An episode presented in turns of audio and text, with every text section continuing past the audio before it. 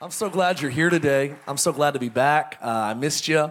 If I'm talking a little tired today, I'm still a little jet lagged. It's a 19 hour difference, so it's uh, it's it's it's the evening somewhere. I'm excited though to be back, and it's my favorite church to be at. I always joke that if I didn't pastor Oceans Church, I'd attend it because we have the nicest people in the whole world, best looking people, low self esteem but good looking people. I'm just so glad to be back. Um, honored to be here with you today. If you're brand new to our church, uh, our story is we started just over four years ago. We moved here from Boise, Idaho. And uh, I know everybody was moving out of the state, but God told us to move into the state. He said that the great move of God in our lifetime would happen in Southern California again. And I don't know if you guys, who saw the Jesus Revolution movie? Anybody see that movie? I was like, my gosh, this feels like we're watching a movie about Oceans Church. I was excited about it. I saw the tents and I'm like, oh gosh, I'm not crying, you're crying. But I'm so glad God is moving. And I'm so glad He's not done with California. I'm so grateful the Holy Spirit hasn't written us off. I know we gave Him many, many, many reasons to give up on California, but how many know that parents don't give up on their kids? My grandma said years ago, she goes, son, she said, Mark, you will never stop loving your kids even when they're crazy. And I was like, Grandma, that's wisdom right there. I was like, I don't know, my daughters might test me. Um, but uh, no, I'm so proud of, of this church, and I'm so proud of what God is doing, and uh, excited to be here with you today. I want to I want to just remind you, uh, this is the Super Bowl of Christianity. So I know some of you Super Bowl Sunday don't show up because you like the game. I want to encourage you this Sunday, this Friday night, do not miss church. Uh, they say that people, when invited Easter Sunday, will come almost 80% of the time. So that's eight out of 10 people. I wanted to clear that up for you. Some of you are a little ambiguous mathematically. I'm like, look, I got you. I'm here for, I'm here for support. I was really good at basic math until the devil said, let's put the alphabet in it. Okay? But look, I'm good at basic math. Eight out of 10 humans will come if you invite them next week. We have services Saturday night, 6:30. Good Friday. Friday night. Is that what I said? That was a test. Just making sure you're still listening. You jet lag? All right. Friday, 6:30. It's gonna be awesome. It's gonna be a really good Friday. Sometimes we get so enraptured with the liturgical aspects of our our, our celebrations that we forget that, yes, we do remember Lent, we do remember the suffering, we do remember all of these things. But I also want to remember we have about 2,000 years of Jesus sitting at the right hand of the Father. So we're not wondering what the outcome is. We know the outcome. So it's going to be a really good Friday. We know he was crucified, but we know the end of the movie. And so if you are uh, new today, I want to encourage you to come out Friday, 6.30, and then Sunday, actually at San Juan, we're doing two services, 9.30 and 11.30. And then here at uh, Irvine campus, we're going to be doing uh, three services, 9, 11, and 1. Who can invite a friend next week? 8 out of 10. Come on, 8 out of 10. That's good math. That's, you go to Vegas with chances like that. So eight out of 10. So invite those people out. It's going to be awesome if you believe it. Say amen. Well, I'm excited to be back. If you have your Bibles today, you can uh, open them up. We're going to be jumping into the last week of Jesus' life on the earth. Many people, uh, they don't really uh, understand that, you know, when I first started reading the Bible, I was kind of confused. Matthew, Mark, Luke, and John, I thought, uh, I, I thought it was just like deja vu because I was reading Matthew and I finished reading Matthew the first time and I started reading Mark and I'm like, oh no, they're arresting him again. I had no idea that the Gospels were four different people documenting the same story. I was like, oh no, he's getting crucified again. I had no idea. It's, it's four people Matthew, Mark, Luke, and John. Scholars are unanimous that Mark is the best named gospel. But Matthew, Mark, I'm sorry, tough crowd. Uh, Matthew, Mark, Luke, and John. And so uh, out of the four Gospels, we see that, uh, I don't know if you know this, but there's, there's 1,189 chapters in the Bible. 260 of the chapters are in the New Testament. Out of the 260, 89 are actually in the Gospels, We know that Matthew has uh, Matthew has 28 chapters, Mark has 16 chapters, John uh, or Luke has uh, 24 chapters, and John has 21 chapters. That's 89 altogether. Remember, if it doesn't have the alphabet in it, I'm okay. So uh, I didn't take algebra two, but I took algebra one two times. Come on. So out of 89 gospels, we know that uh, this is interesting that only four chapters out of 89 talked about the first 30 years of Jesus' life. It's a wild thought. What's even more wild is 85 out of 89 deal with the last three years of Jesus' life. And this is even more intriguing. 29 out of 89 of the gospel chapters are about the last seven days. The last seven days. So, to put it in context, Matthew, two fifths of the book of Matthew is about the last seven days of Jesus' life. In Mark, the three fifths of Mark is about the last seven days of Jesus' life. One third of Luke and half of the book of John is about the last seven days. Most of us read the New Testament, we don't realize that so much of what we are reading is the last seven days.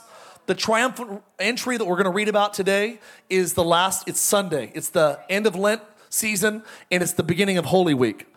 The last week, Monday, Jesus cleansed the temple. Last service, I said he cleansed the table. He was cleaning everything. Tuesday, he actually uh, there was controversies that he had with jewish leaders wednesday apparently he had a day of rest thursday he had preparations for passover friday was the trial and the crucifixion saturday jesus rested in the tomb and sunday he came back from the grave so that's just a little bit of context for some of you newer bible scholars out there i want you all to know you're all theologians some of you are just poor theologians and we're going to get better. And everyone said, Amen. So if you have your Bible today, we're gonna, is it okay to read the Bible? If it's not okay, we're going to do it anyways. So that was a rhetorical question, trick question. You guys good? All right. Well, I'm excited to be back. If you have your Bible, turn with me to the book of Luke. Luke is where we're turning today, chapter 19. We're going to read about the triumphant entry, the triumphant entry. If you're taking notes today, my title for today's message or sermon or thesis, big idea, whatever you want to call it, is uh, I want to talk to you a little bit today about uh, Palm Sunday triumph. Palm Sunday triumph. Are you guys ready? says this in Luke 19, verse 28, that when he had said these things, I'm going to read a few verses, I'm going to pray, we'll get into the message today. When Jesus had said the, this to them, he went on ahead going up to Jerusalem. Came to pass that when he drew near to Bethphage and Bethany, to the mountain called Olivet, that he sent two of his disciples, saying, Go into the village opposite of you, where you are to find a colt tied, on which no one has ever sat. Loose it and bring it here. If anyone asks you, Why are you loosing it? Thus you shall say to them, Because the Lord has need of it. The word Lord is the word kurios. I'll explain that. It's one of my favorite words. So, those who were there were sent, went their way, and found it just exactly as Jesus had said to them. Exactly. But as one of the, but as, as they began to loosen the colt, the owner of the colt said, What are you doing loosing my colt? And they said to them, The Lord, try this out. The Lord has need of him.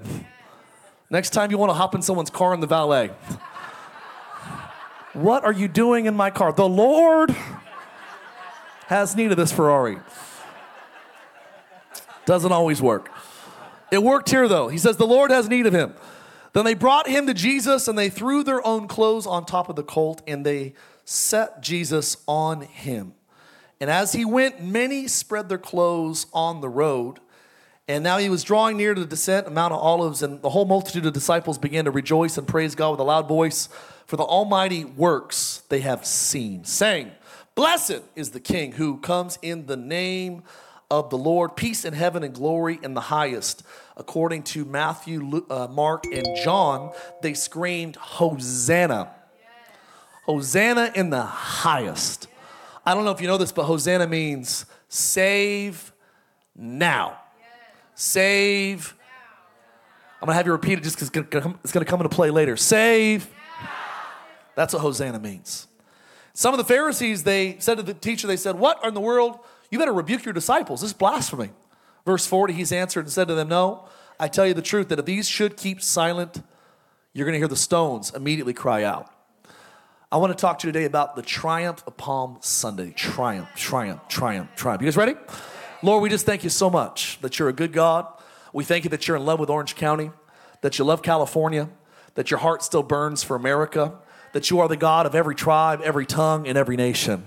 We thank you that God, this gospel shall go forth to the ends of the earth, and then the end will come. So we ask you today, Lord Jesus, to lead us, to guide us. I pray whether we're atheist, agnostic, or we're sold out to you, I pray that you would meet us here in a powerful way. Jesus, we honor you and we love you. In Jesus' name, and God's people said, is there anybody that just hates to lose in here today? Where's the people that just hate to lose? Doesn't make you weird. Just come on, makes you honest. Yeah, I, I just, I don't like losing. I just, I don't like losing. I'm not a good loser. I'm okay with being a bad loser. Is anybody else okay with that? I'm just not a good loser. I don't like losing. I don't like to quit. I try to finish everything that I start. I have to repent before you today. Uh, I, I, got sick before Australia, and I got better, and I broke my finger on a mountain bike crash. Uh, praise God. So I didn't work out, didn't, work, didn't do any exercise for between the sickness, the crash, and then I went to Australia, and I was to work out, but I decided to eat. Come on, praise God. So I came back and uh, went back to my F45 gym. Uh, I'm going to report this two days ago, 48 hours ago. And uh, I, I made it about 30 minutes into the, it was F30, okay? I didn't make it 45 minutes, I made it 30 minutes. And I realized I'm either to throw up or I need to fake a phone call. So I want to repent. I faked a phone call. I left the gym early. I couldn't handle it. Also, want to rep- I want to repent because I think I, might I may or may not have told the trainer I had to, I had to, I had to go somewhere, which was true. Was gonna throw up. Um, so that was what happened uh, a couple days ago. Hate losing. I, I'm, I'm a competitive person. Um, I just I, I, don't I don't even like starting some new sports because I just don't like the, the learning curve of not being good in the beginning. I don't even like January when you set your financial or your physical goals. Like, I'm gonna get in shape, and you realize, all right, I'm gonna eat nothing but Froot Loops. Eating Froot Loops from here out. I don't like losing. I don't like losing in my diet. I don't like losing in sports. I just like to I like to win. Part of the reason why I'm a Christian is I hate losing. This is one of the many reasons. I don't know why you'd want to be into Wicca. I don't know why you'd want to be into Satanism. It's like, do you not read the future? We know the future, Joker. The devil loses. Why would you worship second class powers? I'm competitive. I want to win. I love the fact that we serve a God that is triumphant. It, it categorizes this trip five days before the crucifixion as a triumphant entry.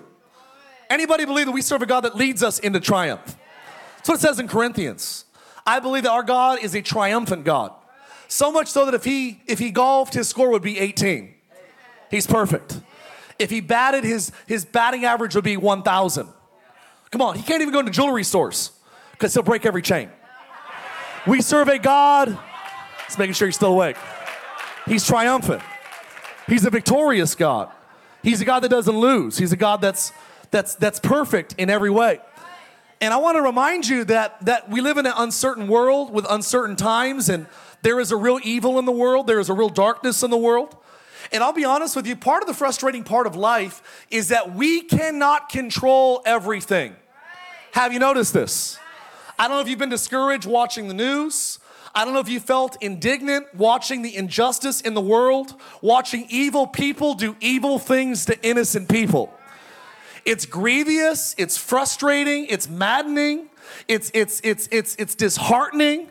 And I just realized even this week, in the lieu of, in lieu of even what the the, atroc- the atrocities and evil of what happened in Nashville, just my blood begins to boil, and I'm like, God, dude, just where is where is the power? Where is the saving power? And I reinforce my convictions to double down that without healthy local churches for people to encounter God, mankind is doomed.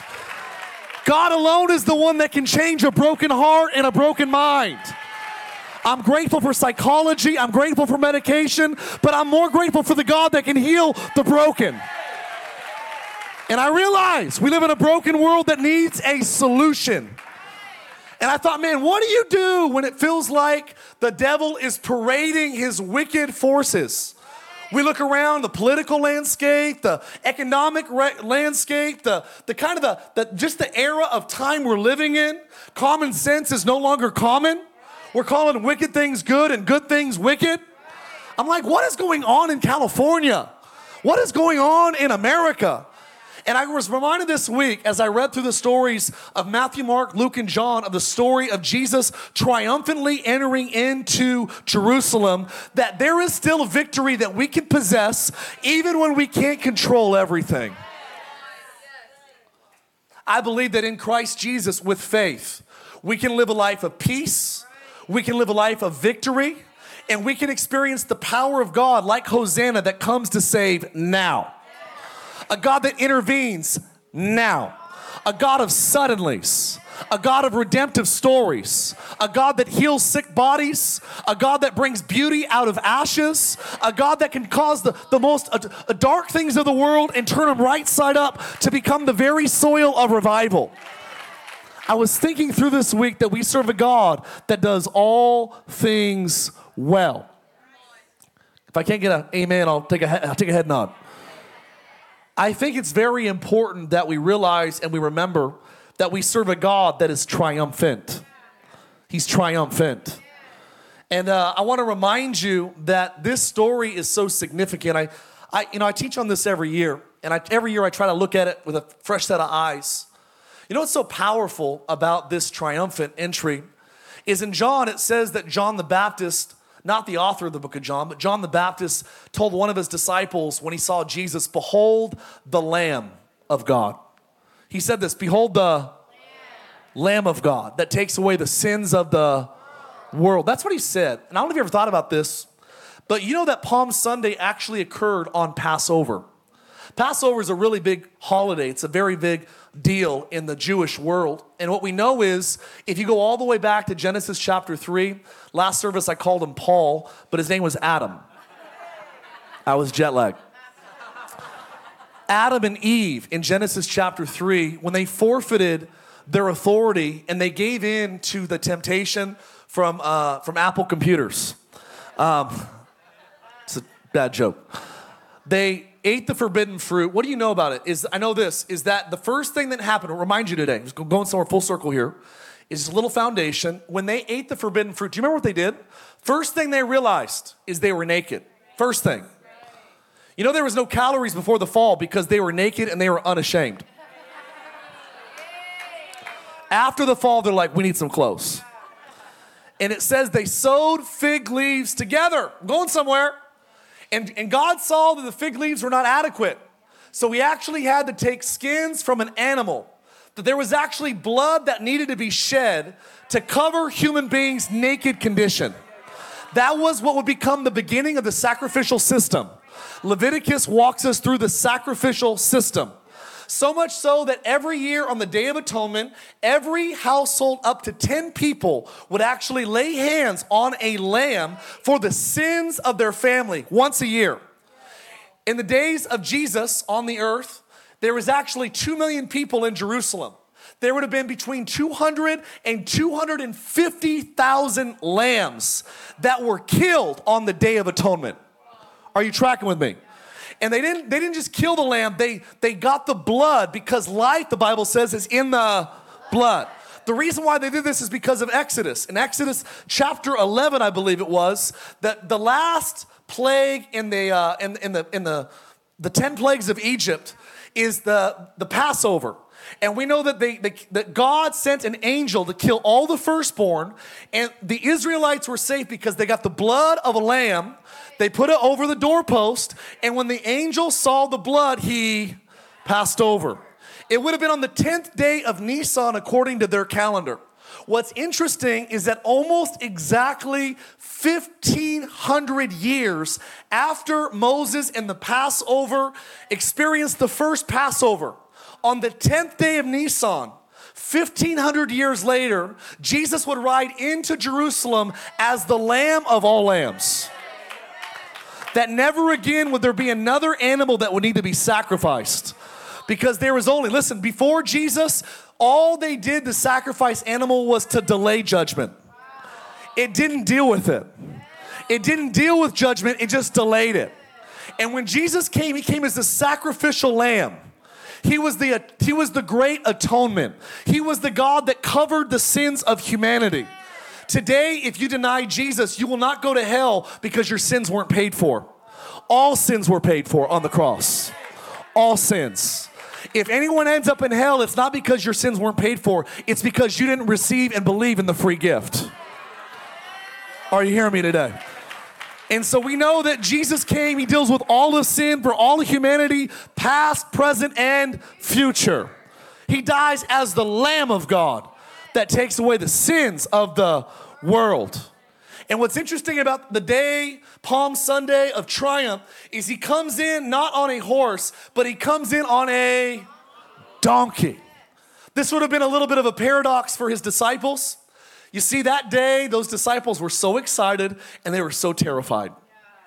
They were excited because for the last three and a half years, they've been trying to talk Jesus into announcing that he's the king. He never let them say it, he never let them celebrate it. He never let the peoples declare that he was the king until Palm Sunday. They thought that when he declared kingship, that they were going to march into Rome and overthrow Caesar and take back political power. So that day, when the people begin to cry out, Hosanna, and they begin to cry out, This is the King of all kings, this is the promised Messiah, this is the fulfillment of Zechariah's prophecy, this is the one we've been waiting for. They thought, Oh my gosh, here we are. But if we don't overthrow Rome, we're gonna die trying. It's like get rich or die trying, right? Or the chicken uh, uh, deep fried, die trying. There's a chicken joke I had back in the day, sorry. Uh, like the, there's a tattoo that says cage life in the back of the chicken. Anyways, sorry, I'm, I'm jet lagged. I was thinking about this. I was thinking about this idea that he came into Jerusalem and everybody had no idea that this was the day that the lamb would come in on a donkey. Came in on a donkey. I was thinking about this. Why is this apropos for us today? Jesus did come to fulfill all, all, all prophecy. He did come as, he, as a fulfillment of what they forecasted hundreds of years before. He did come as the sacrificial lamb that would deal with all sins. But what does that have to do with 2023 today? And I was thinking about this that Jesus offers us peace. Can I get an amen? amen? In a world full of anxiety and discouragement. He didn't come in on a horse that day. I would like to remind you, though, that Jesus does say the next time we see Jesus on an animal after the resurrection, it's in Revelations 19, and he's not riding a donkey that day. When Jesus returns to the earth, it will be too late to make up your mind. He offers us peace on this side of eternity. Can I get an amen? And I'm telling you that when he returns, we got to make our minds up because he's not coming back on a little donkey declaring, "Hey, let's let's look for peace." When he comes back, he's going to go to war with the powers of darkness. But what we know when it pertains to this idea of peace is that Jesus offers us peace. He comes in on a donkey.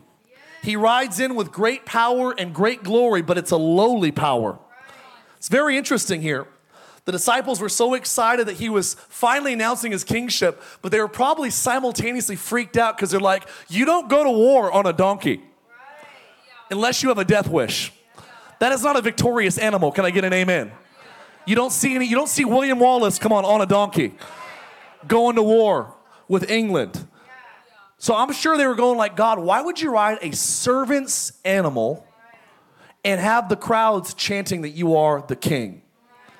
Jesus was reminding the world that on that particular Palm Sunday, he is the God that ushers in the peace that comes from him being the prince. You see, Jesus is the Prince of Peace. And most people lack peace because they don't realize that he only, he only offers peace to those of us that actually crown him king. The peace of God is reserved for those that crown him king. Some people think that the power of God is mechanical. Some people think that the power of God is magical. Are you with me today? interesting. I was thinking about this, this idea in Acts, I think it's Acts 19, there's a story of people casting out demons, and they were trying to cast out demons in the name of, they said, in the name of Jesus or the name of Paul. And the demons said, We know, yeah, we know Paul, but who the heck are you? I was thinking about this. The authority that we have in Jesus is because we're submitted to his lordship. The power of God is accessible. The peace of God is accessible, not because it's magic, but it's because we're surrendered to His authority. When He is the prince of your life, His peace is available to your life. Many of us lack His peace because He's not ruling over your life. You know, I thought about this funny thought. That donkey probably thought he was awesome that day. I thought, man, this would be like better than Shrek. This donkey He's like, people are throwing their clothes on the ground. They're literally throwing palm branches on the ground for my feet. I heard one man made a joke. He said, I wonder if the donkey came back the next week and was utterly disappointed at the crowd's response. You see, the donkey thought the authority of his life was, was him. But he didn't realize the authority that was on his life was who he crowned on his life. You see, I believe what you elevate determines the, the celebration, the favor, the anointing, the impact. Cities are actually influenced by what's on your life. And I've learned this that God offers us on Palm Sunday four things. Are you still with me today? I believe the first thing that Jesus reminds us on Palm Sunday is he offers a world in chaos peace. He says, My peace is not of this world. He says, Look, don't, don't be fearful, be of good cheer, for I have overcome this world. He says, Be anxious for nothing in Philippians, but by everything in prayer and supplication with thanksgiving, let your request be made known to God. And he says this, in the peace, in the peace of God that transcends your understanding, your logic, your mind, says, Well, guard your heart in Christ Jesus. You know what that word guard is in the, in the Greek language? It's where we get the word umpire. You know, umpires do, they tell us what's in and what's out. Many people lack peace because they don't talk to God about their problems. They talk to their problems about their problems. I've learned there's no power in talking to your problems about your problems. But if you would pray about what you're anxious about, the peace of God will tell you what's in and what's out. If you believe it, come on, say amen. We know on Palm Sunday that God offers a crazy world peace. And if the donkey wants to remind us of anything today, he reminds us of this that we choose what we crown as king. You this is the good news today. You have the opportunity whether you want to make entertainment your king, money your king, sex your king, drugs your king, fame your king. There's only one king that won't kill you. There's only one king that you can crown that won't actually cause yourself to implode.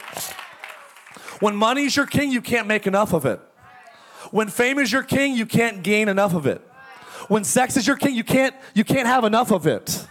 You see, the only thing that we are actually made to carry in high quantities is the glory of God. And most people, they implode because they actually try to crown things that were never designed to be crowned king. King. The donkey made a great decision that day to let Jesus get on top of his life. And for some of us today, you're just an ordinary donkey. I'm just an ordinary donkey. The King James calls him something else. If you don't know that joke, God bless you. I know this is that we're all pretty ordinary until the presence of Jesus comes on our life. One of my mentors said, Mark, we're a bunch of zeros. But when you make God number one in your life, He stands next to you, and one next to zero equals a perfect. We become dime pieces. Come on, as the youngsters would say. As we allow number one to stand next to us. You see, Jesus reminds us on Palm Sunday there is a God that has peace that transcends all the powers of this world. How do you have peace in persecution? How are you thrown in the boiling oil, John, and still do not deny the lordship of Jesus? Peter, how are you crucified upside down and to not deny the Lord and the master of your faith? How in the world were you thrown in lions and, and persecuted? And how in the world did these early followers of Jesus not bow when life got hard? And I'll tell you that we have the power to choose which king we crown. When we crown Jesus king, it doesn't matter what happens in life. Jesus said, We're not scared of the person that can kill the body and do no more.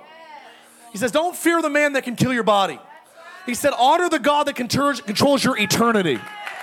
Most people are paralyzed in this life because they ignore the next life. If you want to live fearless on earth, be mindful of heaven.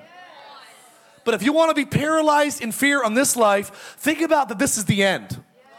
I want to remind you it's not the end. C.S. Lewis, I think it was the middle of the war, wartime, maybe World War II, is he said, Look, if we are bombed, let it be said in history that we weren't bombed hiding in shelters in the fetal position. Let it be said that we were actually living life to the fullest. That we were in community, we were worshiping God, we were doing God's business when the end came. Too many people cower in fear and they don't realize we will live forever. Forever. So here's what we got to do is we have peace knowing that we live forever because we choose in this life to crown Jesus as king. He's riding my life. He's leading my life. He's di- Are you with me today? He's directing my life. And I believe in many cases we we have to trust him before we understand fully. Biggest reason why most people don't crown Jesus king is they say things like this, I'll believe it when I and you never believe it. Because God's kingdom doesn't work the way that the logical kingdom works. You don't believe it and see it. No, you said, no, faith is the substance of things, it's the evidence of things not yet. So, in other words, you don't see it actually until you believe it. We live in an upside down world. Remember that day when Jesus he led that Gideon revival in John chapter 6? He had this massive crowd. The church is fired up. The disciples are like, this place is going bananas, revival. And Jesus gets up with that like easy teaching and he's like, hey, uh, you want to follow me? Eat my flesh, drink my blood. Eat my flesh, drink my blood. No explanation. And Peter and the disciples are like, Jesus, like our church is really thriving, man. This doctrine's tough. John 6 6 6, many people left that day because they couldn't comprehend a Jewish rabbi talking about eat my flesh, drink my blood. And Jesus looks at the guys, he's like, You guys leaving? Peter's like, We don't have a plan B. We know that you have the words of eternal life. That sounds crazy, but we still trust you. And wouldn't you know, because they trusted Jesus when they didn't understand the time would come later that they're at the table at the Last Supper when Jesus grabs the bread and breaks it and he says, This is my body, eat it. Raises the glass of wine, This is my blood, drink it. And it was interesting, it wasn't until the Last Supper that all the disciples realized he wasn't crazy.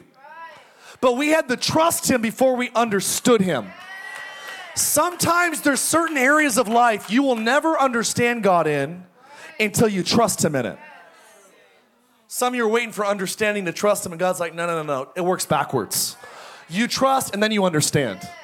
He sends, can you imagine being the disciples like, hey, go in the town, and there's gonna be a post, the second post, it's gonna have a donkey. No one's ever been on it. Grab it. If someone interrupts you and says, What are you doing? Tell them the master, the owner, the kurios, the Lord has need of it. I don't know if it was the omnisciency of God that knew that it was there, or if it was the omnipotence of God that put that thing there. It's kind of like Matthew 17 when he tells Peter, Go fishing for our IRS taxes. I don't know if it's the omnisciency of Jesus, omniscience, his all knowledge, if that he knew that there was gold in that particular fish's mouth in his omnisciency knew it was there, or if it was omnipotence, his all power, that put the gold in the fish's mouth. I don't know. I'll ask on the other side of eternity. But we know that the gold was in the fish's mouth, and we know the donkey was at that post, and we know that when they tried to take the animal, the owner goes, What are you doing with my animal? And imagine this funny response that the owner says, What are you doing with my animal? And these young disciple boys, they go, um, The real owner needs it. I thought Jesus was perfect. He doesn't steal. No, he doesn't steal. That was the first day he was exercising his kingly authority. Everything in his kingdom belongs to him. That was his donkey. Are you hearing me today? Kind of like when a police officer goes, I need to commandeer this vehicle. He's like, I'm commandeering your donkey. And here's what I love about the story. You guys still with me today? So much power when we realize that we choose who we crown king. The donkey was average until Jesus got on the donkey. Then it became the most well known donkey on the earth. I'm telling you today that your peace is determined by who you make the prince of your life. And I would go further to say that you choose what you elevate in your life. Everybody chooses what they crown. Everybody can spend their life however they want to spend it, but you can only spend your life one time. My conviction is why in the world, if God is real, God is good, and you want to go to heaven, why would you delay knowing Him today? Some of you say, well, if heaven's real, I want to go there. Why would you want to go somewhere to spend time with a God you don't want to talk to on earth? If you don't know Him today, why would you want to know Him in eternity? Stop. Selah, right? Selah. Let's think about this. Too strong? Sorry. Defend everybody? I'm not coming back to this, I'm sorry. I'll tell you the truth. I was thinking about this because many times this year, during this time of the year, people show up because they feel that God itch in their soul that goes, Man, I, I really need to get back with God. I'm gonna teach you guys in the next few weeks on how you can run with God. Most people don't realize that you don't just have to walk with God, you can run with God. I think that God's calling us not just to walk with Him, but to run with Him. And uh, I was thinking about so many people that come to church on Easter and they're like, man, I know that God's real, but He's not, He's not the one that's controlling your life. He told these guys, go, and if anybody asks you why you're taking that donkey, you tell them that the owner, the master, the supreme controller, he needs it. I'm telling you today that what you make king in your life is the difference between victory and defeat. Many people experience high volumes of defeat because you're worshiping the wrong deity. You see, money can express meaning but never give you meaning. And many of you think that if you make more money, Many of you think if you can get married, some of you think if you can just finally have kids, some of you think if you can just get your kids out of your house, if I can just retire, if I can just golf five days a week, then I'll be satisfied. Do you see that you actually crown king whatever you say, I will not be happy until I have blank? You can turn anything into an idol. And I believe that today victory is determined by what you or I crown as king. Amen. How do we experience victory in a broken world? We got to say, Jesus, you are the king. They wanted him to have earthly power. And when they gave him what they wanted, they, they, they shot a Hosanna. But when he gave them what they needed, they say, crucify him. I don't want to say crucify him. One scholar says our surrender to God will either make him crowned or will make him killed. We either crown Jesus or we kill Jesus based upon what we do with his gift of salvation. I don't want to kill Jesus, I want to crown him. I want to crown him as the Lord of my life, the one that I live for, I breathe for, that I work for. I was thinking about how important it is you know, they cut down palm branches because branches were a sign of the king's victory. When Jehu got inaugurated as king, they threw their clothes down and they shouted, King Jehu, Jehu is king, Jehu is king. When these disciples threw their gowns down, when the crowds threw their gowns down, they actually said that most of the crowds came from Bethphage and Bethany, where Lazarus was raised from the dead the week before. Many people, they came because of the miracle of Lazarus. The crowd came, a massive crowd. What's crazy to me is that many of that crowd, they were shouting Hosanna on Palm Sunday, and many of that crowd were shouting crucify him on Friday. And the only thing I can figure is is that they were fans on Palm Sunday. They weren't true followers. And I'll tell you that it's easy to, to serve a God that you deny in when you're only a fan. Fans come and go. Fans show up when you're winning. Come on. Where's all the Charger fans at? Come on, I know you're talking. You know you are. When they're winning, they show up. When they're losing, they don't show up. I hate losing. That's why I'm tired of being a Cowboys fan. Come on. It's tough. I'm gonna have them be my pallbearer so they can let me down one more time at the end of my life.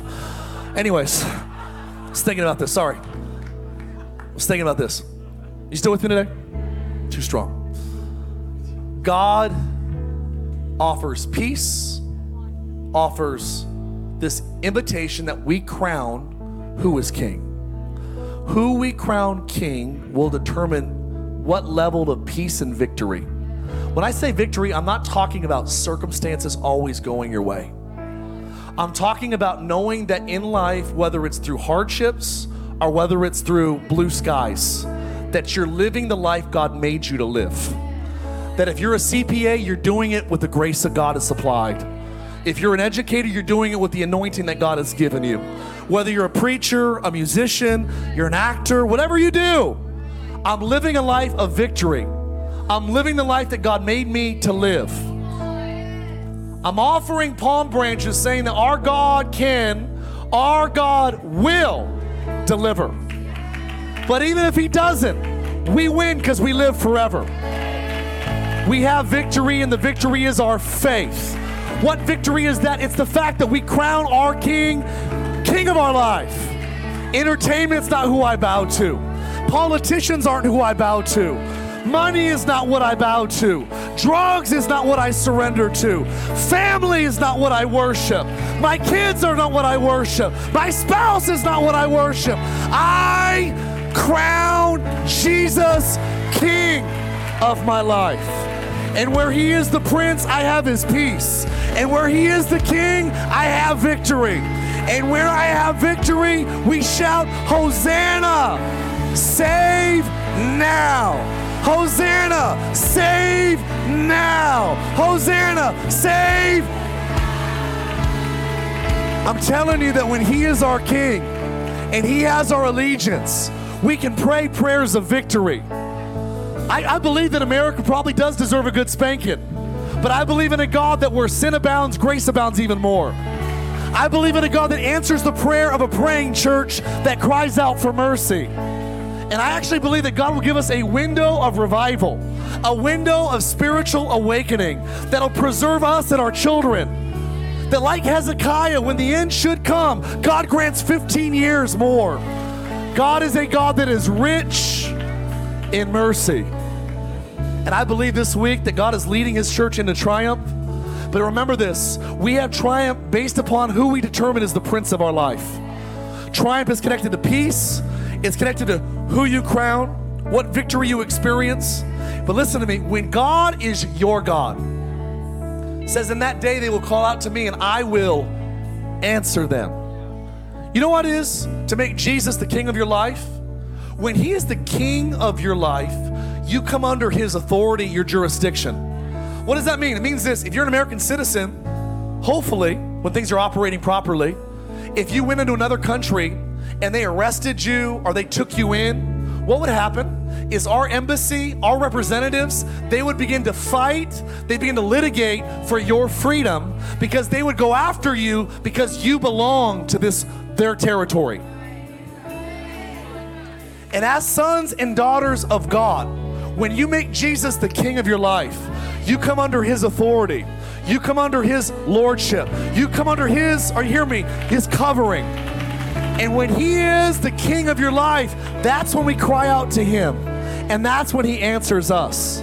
Hosanna. What does it mean? Help. Help. See. I'm telling you that we're living in a wild window in history, and it's a bad day to not have Jesus as Lord. I think it's always a bad day to not live for God. But I would say if there was ever a window in history to be walking, talking, and running with God, I would say it's today. And here's my here's because I feel like there's always people here listening. Why do you preach so hard? Because every time I get up, I know there's someone in the crowd. This will be the last time you hear the gospel. There's always someone's last time. Someone here, someone watch online, that you'll be in eternity this week. Every week, every month, every year. There's always someone that it's the last time. So I always remind myself, Mark, if I was giving a message and this is the last opportunity someone would have, what would you say? And that's why that makes more sense to you. Even when I'm jet lagged with chicken jokes and inappropriate off color jokes, forgive me. I'm just telling you, I'm gonna try my best to preach with an urgency that someone might respond today that'll never respond again. Peace, you choose who you crown king. That king will determine what victory you do or don't have. And when he ha- when you have the king Jesus as the Lord of your life, we call on him Hosanna, a God that can meet us here and meet us now. I believe that we're going to see God move in our day. I actually believe that in a few weeks, we're going to see the largest water baptism in American history. I believe it's going to be on all the local news, national news. They're going to report revivals breaking out in California. And the backbone of the church all over the rest of our states are going to say, if God can revive California, what could He do in Oklahoma? What could He do in New York City? What could He do in Florida? God's going to do it here. He's going to do it now because we are making Him our King. Amen. So I'm sorry I'm fired up, but I feel it in my bones. This is the hour that the church wins. Tired of the dark rulers in this region flaunting their counterfeit powers. Jesus Christ is Lord over Orange County. He's Lord over Southern California. And I'm telling you, there's a wave of people coming into the kingdom. You will be shocked who God would save. Your, some of your, your jobs, can I ask you to do me a favor as your pastor? If God starts bringing people in that have reputations of failure, are bringing people into our church that have reputations of sin, we will not be a church that throws stones at those people. Can we agree on that right now? Because I believe there is Saul of Tarsus that are going to get saved and come to this church. Some of the largest celebrities and some of the most well known athletes, they're going to be worshiping God next to you, and we're not going to throw rocks at them because the same Jesus that healed you is going to heal them. Amen? Can we dedicate that? The Lord began to speak to you. There's going to be leaders in the body of Christ, some have fallen, They're going to get healed in this church. There's people that have literally made a difference in past generations for God that He's going to bring into this church. And we will not be a stone throwing church. Amen? Is that all right? I just, I, I, I didn't say this last, sir. I just feel it in my spirit. We often pray for revival, but when it comes, we get judgmental. When God pours out mercy, there's no bias. There's no bias. The lamb and the lion both get saved. The one that's crazy, staunch atheist, the sinful person, the one that's wicked, doing evil things, God, look, his son, it melts hearts like butter. And God will bring in really, really, I mean, I'm, I'm telling you, I've been seeing things in my prayer time lately that there's gonna be people that, like, we're gonna be shocked. When I was in Australia, God told me, He said, Mark, I want you to get the names of everybody you think are unsavable, and I want you to rip them up. I want you to write their names down, and then I want you to rip up the list because I'm to save people that you thought would never be saved, and I'm to use people that you thought would never be used to show my glory in the earth. It's to happen, church. Let's not get religious as God moves, though. Amen. If you're here today and you say, Mark, I know the world's broken, but I realize there is a God that offers peace in spite of injustice, that He offers peace beyond our understanding. Sometimes we don't need better circumstances, we just need more of His grace. I said this before, but you know, the question is do you want to be safe or do you want to be strong? Sometimes we need strength more than we need safety. And what I have found is that God's peace and His grace will make us strong even in difficult situations. So when you're dealing with a tragedy or a heartache or a loss, sometimes we don't need God to make our life easier. We just need an overdose of His grace and His peace. Amen? Extra dose. I'm, I'm, I'm almost finished today. Would you, be you close your eyes all over today, online if you're watching, thank you for watching this whole time. If this message is blessed, you can share it. Maybe one of your friends needs to hear it later today. But here's what we do as we finish up today. Can ask an honest question? Many people have been experiencing high levels of anxiety, fear. Some would call it depression, others would call it just heaviness. If you're here today and you say, Mark, I think in part why I've been lacking some of the peace is I haven't made a decision to crown Jesus king. I believe in Jesus. Maybe some of you didn't. But some of you believe in God, but He's not the Lord. He's not the Kurios. He's not the master, the ruler, the supreme power of your life. I always remind you this is the quickest test to know if He's the Lord of your life. When was the last time you disagreed with God? If you have not disagreed with God lately, He's probably working for you. You're not working for Him. He's not the Lord of your life. And I'm just asking you today if you want to experience His victory and His peace, you got to choose to make Him your Lord. How many would invite God today and say, you know what?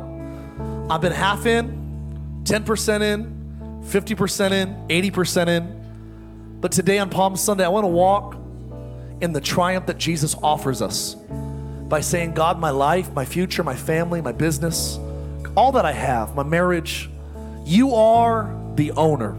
You are the master. You are the supreme controller of my life. If you're here today and you want to surrender your heart to God fully, rededicate your faith to Jesus on this Palm Sunday, I want you to be bold right now. Well, Mark, I've done I've raised my hand before. Well, if he's telling you to raise your hand again, you do it again. That's part of the point of this exercise. Will you respond to his instructions? If he's telling you to raise your hand right now, I want you to raise your hand. I'll give you three seconds. If you want to give your life back to God, if you want to fully surrender your life to God, I'm not asking if you believe in Him. I'm asking, are you going to surrender your entire world to Him today? Turning from darkness, turning to God, hands up all over. I'll give you three seconds. I want to make God the king of my life. One, like the donkey, I want to crown Him king. Two more hands are going up. Today I give my life to Jesus. Real high. Three, all over the tents. One, two, thank you, ma'am. Three, four, five, six, seven, eight, nine, 10, 11, 12, 13, 14, 15, 16, 17, 18, 19, 20, 21. Yeah, 22, real high. 23, 24, 25, 26, 27, 28, 29, 30, 31. Anybody else? Come on, give God a good hand clap and a shout of praise. Mighty God. So awesome. 31. If you're watching online right now, you can write heart, H E A R T. I'm like you, man. When I see what happened in Nashville, it just makes me so mad, so sad. Like, God, what do we do in a broken world? Is I feel like the Lord said, reinforce the fact that you will make Jesus your king. Because when He's our King, listen to me very clearly. When Jesus is your King, death is not the end, death is the beginning. Do you know the Bible says that God put eternity in our hearts? Our mind can't comprehend it. That's why when you lose a loved one, you don't have to say you lost them. You know exactly where they're going. Billy Graham said years ago, he said, The day will come that on national television and on media outlets, they will make an announcement that Billy Graham is dead. He said, In that day, when you hear that report, do not believe it. He said, For that in that very hour, I will be more alive in that moment than I ever was on the earth. For to be absent from the body is to be present with the Lord. I know where we're going. We're not home yet. We're passing through, but we choose who we worship while we're alive. If you believe it, shout amen. I know, I gotta finish. I want to pray for those 31. There's four more people. You didn't raise your hand. You were supposed to raise your hand. There's four more. You didn't raise your hand, but you were supposed to raise your hand. You didn't raise it, but you were supposed to raise it. I'll ask you to close your eyes real quick. Don't miss the bus. Why do you do this? Because it's always maybe someone's last time. It's worth a double pass here. That's you, four of you. It's at least four. There might be six. Four for sure. You didn't raise your hand. Your heart's beating out of your chest. You're like, I want to raise it, but I'm kind of embarrassed. I'm kind of shy. There's two right there. That's awesome. Thank you. Uh, I know I'm supposed to raise it. Would you raise it right now? If you didn't raise it, you're supposed to. There's three. Yeah, yeah. Anybody else? This is two there, three there. Anybody else? Is there one more? Four. Thank you so much. Thank you so much. Awesome. We don't want to miss that. Yeah, I got, I got, I got them over there. Yeah. All right, 35 people. Here's what's cool. God's gonna save your soul. One of you, I think your name's Robert, and God's God's actually He's restoring your faith today. He wants me to say thank you for raising your hand, and as you raise your hand, He's gonna repair your faith. There's a uh, Gordon here today. You have an issue with your hip. I don't know if you raised your hand or not. I mean, maybe you're online. I'm just gonna share it as I heard God told me to, to say it. But you have a problem with your hip, like arthritis or some sort of issue with your hip. God's gonna heal a Gordon today in his hips. Who believes in a God that heals? Anybody believe that? All right, we're gonna finish up. Those 35, we're gonna pray for you. We're gonna do one little last call for healing, and then we're gonna wrap this up. We're gonna get we're gonna invite every single person that we know. They're gonna come Friday and get saved. They're gonna bring their friends Sunday, they're gonna get saved. This church's gonna buy a couple more tents in the following weeks to make more space. Everyone said amen? All right. So those 35, pray with the rest of Oceans Church. If you're online right now, write heart H E A R T. Probably five of you today online at least. I'm going to give my life to Jesus right now. Don't miss this moment right now. Can you give me a hand clap to just encourage them? If you're watching online, it still matters. Respond. Don't miss this, right? Respond. It's important. Don't miss this moment. I heard a story of a girl watching in her dorm room in Seattle, Washington. She was watching our service about a year and a half ago, and she said the presence of God was like literally coming through the computer screen.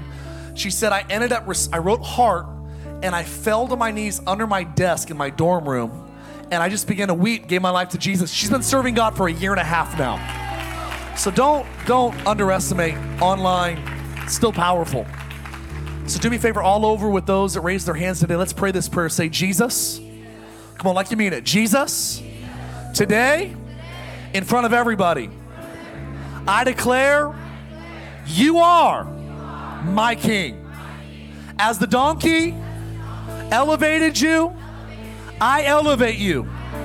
As the leader, the guide, and the writer of my life.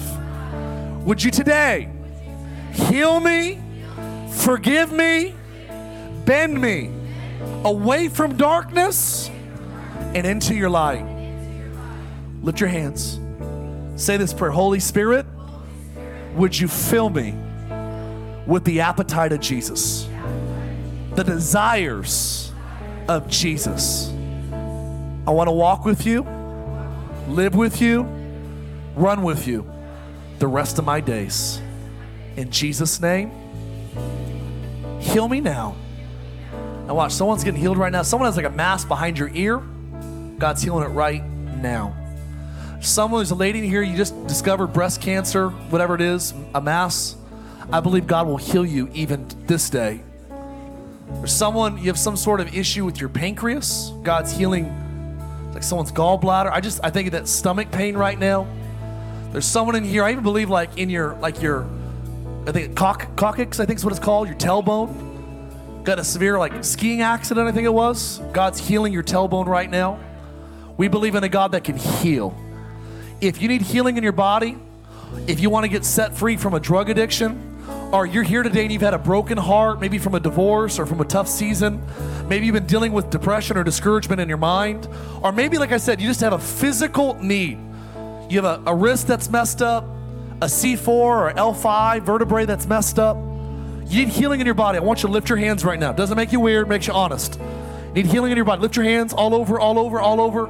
I would love it if God would heal me, touch me. I need prayer. I need prayer. I need prayer. So lift your hands. Lift your hands all over, all over, all over, real high. Don't be shy.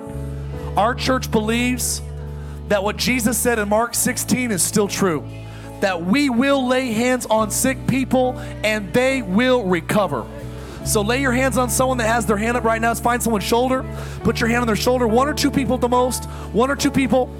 And as you put a hand on their shoulder, everybody gets a hand on their shoulder. Make sure everyone gets a hand. Put your hand. Your neighbor has your hand up. Put your hand on their shoulder. Come on, Oceans Church. I want you to. I want you to gather your faith right now, and in faith, pray this prayer. Say, Jesus. Come on, like you mean it. Jesus. We invite the Holy Spirit to fill everybody we declare life in Jesus Christ's name. Would you heal? Would you deliver? Would you restore everything that's been lost? Holy Spirit, fill them, heal them now in Jesus' name. From the top of their head to the bottom of their feet, we prophesy freedom, light, liberty in Jesus Christ's name. I pray doctors, psychologists would document this miracle.